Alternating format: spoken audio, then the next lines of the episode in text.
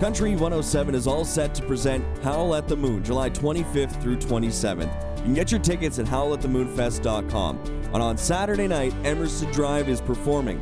And here on the Steinbach Online podcast, we were lucky to get some time with lead singer Brad Mates. Longest serving member of Emerson Drive, all the way back in nineteen ninety-five. How does that sound? Yeah, it makes me feel a little bit old, thanks.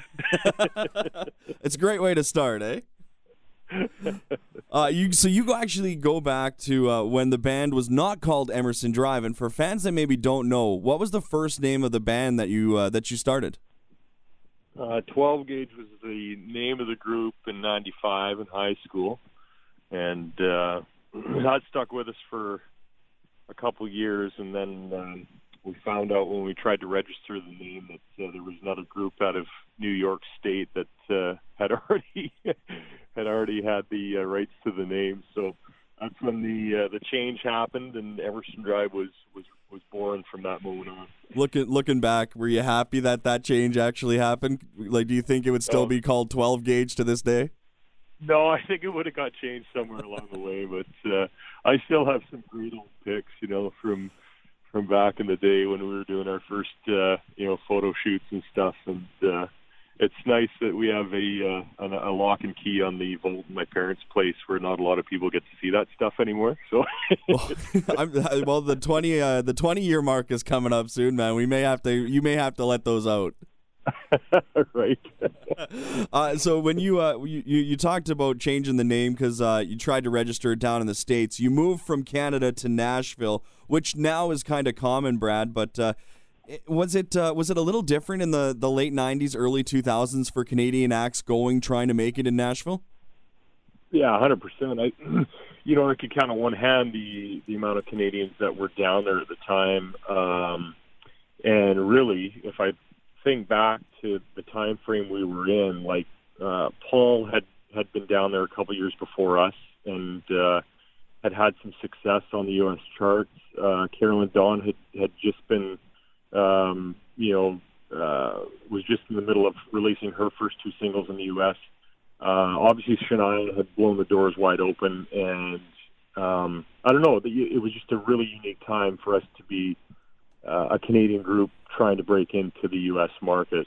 Um, I think that being uh, Canadian kind of set us apart, obviously, from anyone else that was trying to, uh, you know, gain some notoriety as, as a group.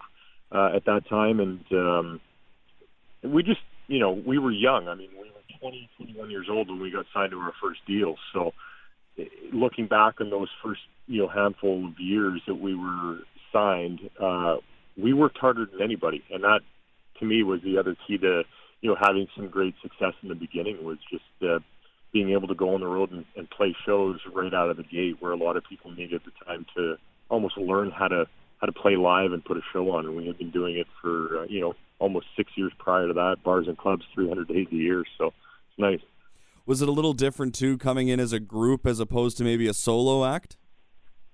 Yeah, for sure. I think as, as a group, um, I, I don't think there was a, a Canadian group uh, in, in country music that had made a, a dent, I guess, in the U S market. Um, Prairie Oyster, I think, went down a handful of times, and, and you know, but no one had really opened up the doors as a group. So I look back now on, on some of that stuff, and, and to you know be one of the, or to be the first Canadian group to ever have a number one in the U S Um, that still blows my mind. Um, but again, you know, there was uh, there was just a lot of great things that that had fallen into place, um, and to be able to look back on now almost twenty-five years of, of playing music out of. Uh, out of Grand Prairie, it's uh, it's quite amazing. Talking with Brad Mates, lead singer of Emerson Drive, uh, you know, it takes some time to get established, especially, you know, when you're a new group down in the States. Uh, it takes a it takes a time to uh, to release an album. Uh, did you ever get frustrated by the process early on? Um, I don't think we knew any different, to be honest with you. Uh, I think most of what we did when we first got signed was just eyes wide open. We couldn't believe that we were. You know, traveling uh, all across Canada, all across the U S, and, and going from, you know, doing five to seven nights a week in bars to playing, you know, forty-five minutes to an hour uh, of original music.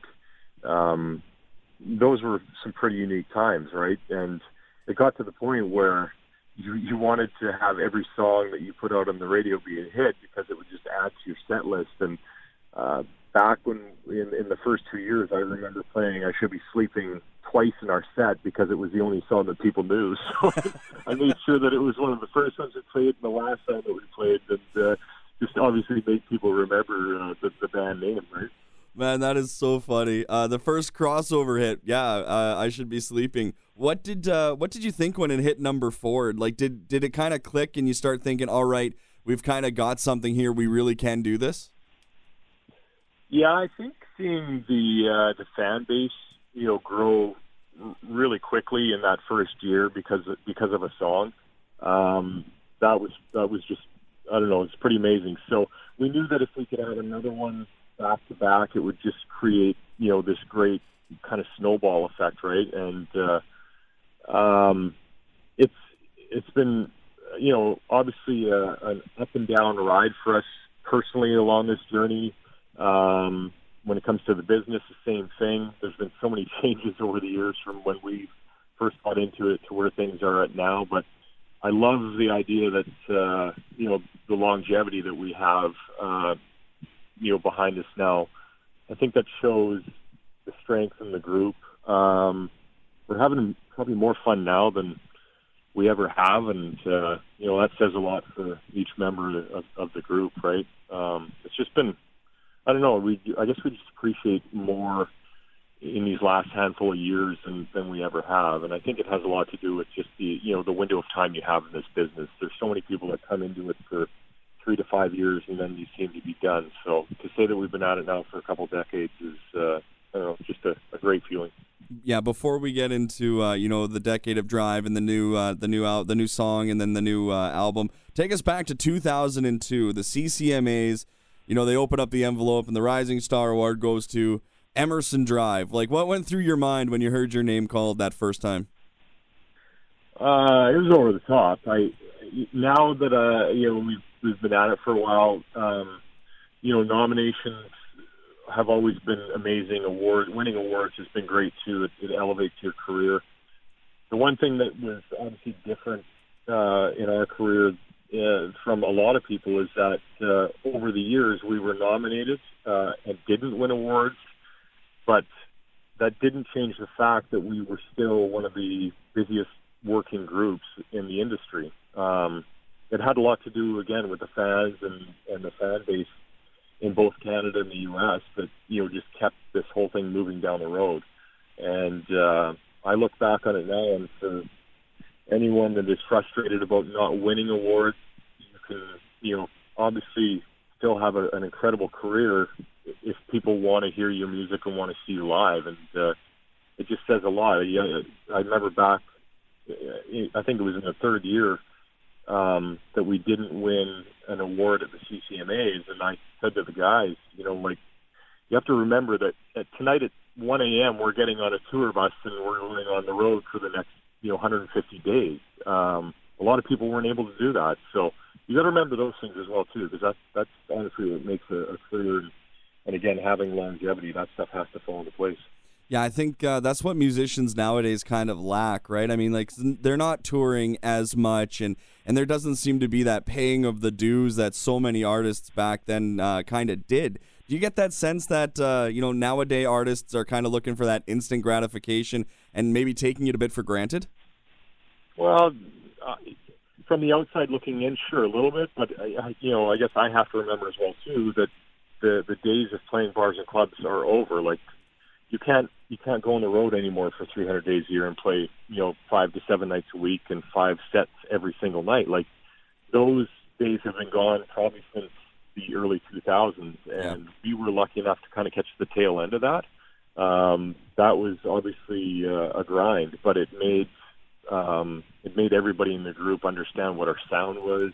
You learned how to live together, which is probably the most important thing, and uh, it, and honestly was was the key to, to you know pushing Emerson, um, you know, in such a, a great way in those first handful of years when we got signed. Talking to Brad Mates of Emerson Drive on the Steinbach Online podcast. Uh, Brad, Canadian music has grown so much, not only uh, you know in the last uh, t- ten, twelve years. But more recently, there have been some amazing acts coming out of Canada. As a guy, you just kind of touched on what it's like to see it grow uh, from the from a worldwide point of view. But here in Canada, what's it like to see so many Canadian artists now having a platform to really show what they can do? Uh, it's amazing. I, I, I, you know, I was just uh, at home in, in Alberta for the last week, and um, to be able to listen to the radio uh, quite a bit and, and hear new songs that I, I haven't heard before, uh, and find out that it's uh, a new Canadian act. Um, you know, it makes you feel proud, right? Because you're kind of part of a, a certain time when when your career happens, and. Um, Now for me to look at some of these uh, younger artists that are up and coming, uh, that are making a mark, uh, uh, to me it's just, you know, kind of waving that, that Canadian flag flag back and forth again. So, um, you know, Camille is a great example. Um, we grew up in the same town. I'm a few years older than her, but to see that, um, you know, to see that success is happening again out of uh, a small town in Canada, um, I don't know, it's a, it's a great feeling to know that it can happen more than once, right?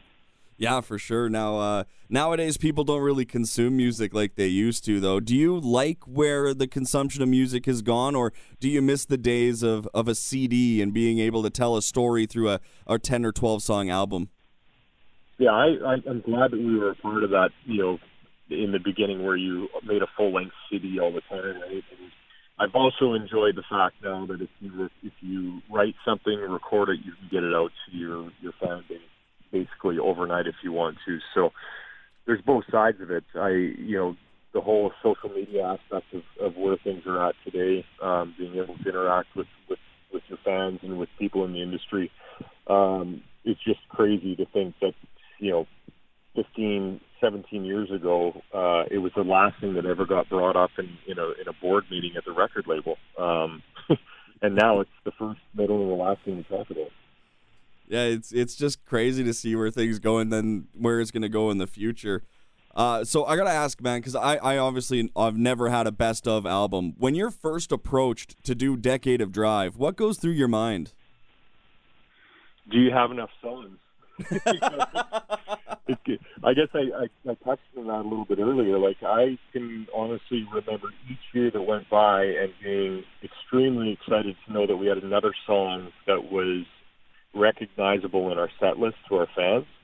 And now, uh, when you have to cut songs out to fit into, you know, an hour and a half show, Uh, that's a that's a crazy thing to think about, right? Because in the beginning, all you wanted to do was have a, a bunch of songs to play for people, and, and you wish they knew them. And now you're cutting songs out that people know uh, because there's you know just a few too many. So I I don't know. It, it's a set list has always been kind of a a flow thing for me. You you have to make sure that you know you touch Uh, as many people as you can with the music that's been released over the years, and um, uh, to know that there's a young crowd back in the day that, uh, say, was twelve years old when I Should Be Sleeping was coming out, or fourteen years old, uh, and now those people are in their late thirties, uh, early forties. To me, I just shake my head, right? So I don't know. It's uh, it's awesome to still be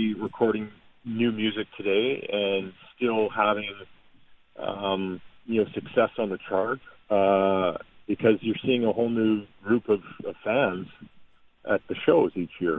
Uh, and then still having your old fan base that's been there from day one. So, again, it's just a, it's a great feeling to have. Now, uh, we talked about it with the way that fans consume music, but, I mean, you put out Just Got Paid, and that is that's one of my favorite Emerson Drive songs, and I've been listening to you guys for, you know, twenty years. It's a really cool way for people to kind of go back and look at the history of Emerson Drive. But with Just Got Paid, man, like, what was it like to release that and just see the overwhelming support and, and just the watch it go and do what it did? It was uh, it was super exciting. It almost felt like uh, we were twenty again and watching, you know, our first single do uh, its thing on the chart. I, you know, early on, before it even was starting to get played on the radio very much, we were seeing the reaction from uh, crowds for some reason, certain songs work and, and certain songs don't in live settings. And when you can find a song that uh, seems to connect with people when they hear it the first time, uh, I've always felt that's a great indicator that potentially it could be a great radio, you know, song as well. Uh, I, I looked at the first album. There's a song called Hollywood Kiss, and uh, that to me is the bridge to where Just Got Paid is today. So it's funny you say that, because I've always felt like there's a uh, seventeen, eighteen-year gap between those two songs, but it really brings everything together. Well, there's going to be fans of all ages that remember your early career, and then fans that are, are, you know, just getting into it again at Howl at the Moon, which is coming up here in Morris, Manitoba, July twenty-fifth to twenty-seventh. You're going to be on the sta- uh, on the same stage as the likes of Lone Star. Uh, Patrick from Winnipeg is going to be up there as well. What can fans expect from Emerson Drive at a live show at Howl at the Moon at the end of July? Well, obviously, you know, that area has been great for us over the years. Um, The songs that we've been able to release uh, are going to be yeah, in the set list, and then a couple new ones as well that people haven't heard yet that are part of uh, some new stuff that we've recorded. Um, we've always, you know, enjoyed winning people over. So for people that maybe haven't seen us before, that's all. You know, that's that's the goal, is to make sure people walk away wanting to come see another show. And uh, I'm glad we've been able to do as long as we have, and uh, we look forward to being there. Brad, I thank you for taking so much time for me today. Uh, I won't put a number on it, but I know you're celebrating a birthday soon. Do you do you got big plans for your uh, for the big birthday? Yeah, every year I've traveled, so it'll be another travel day for me. Brad, I de- thank you so much for taking some time for me today. I really appreciate yeah, it.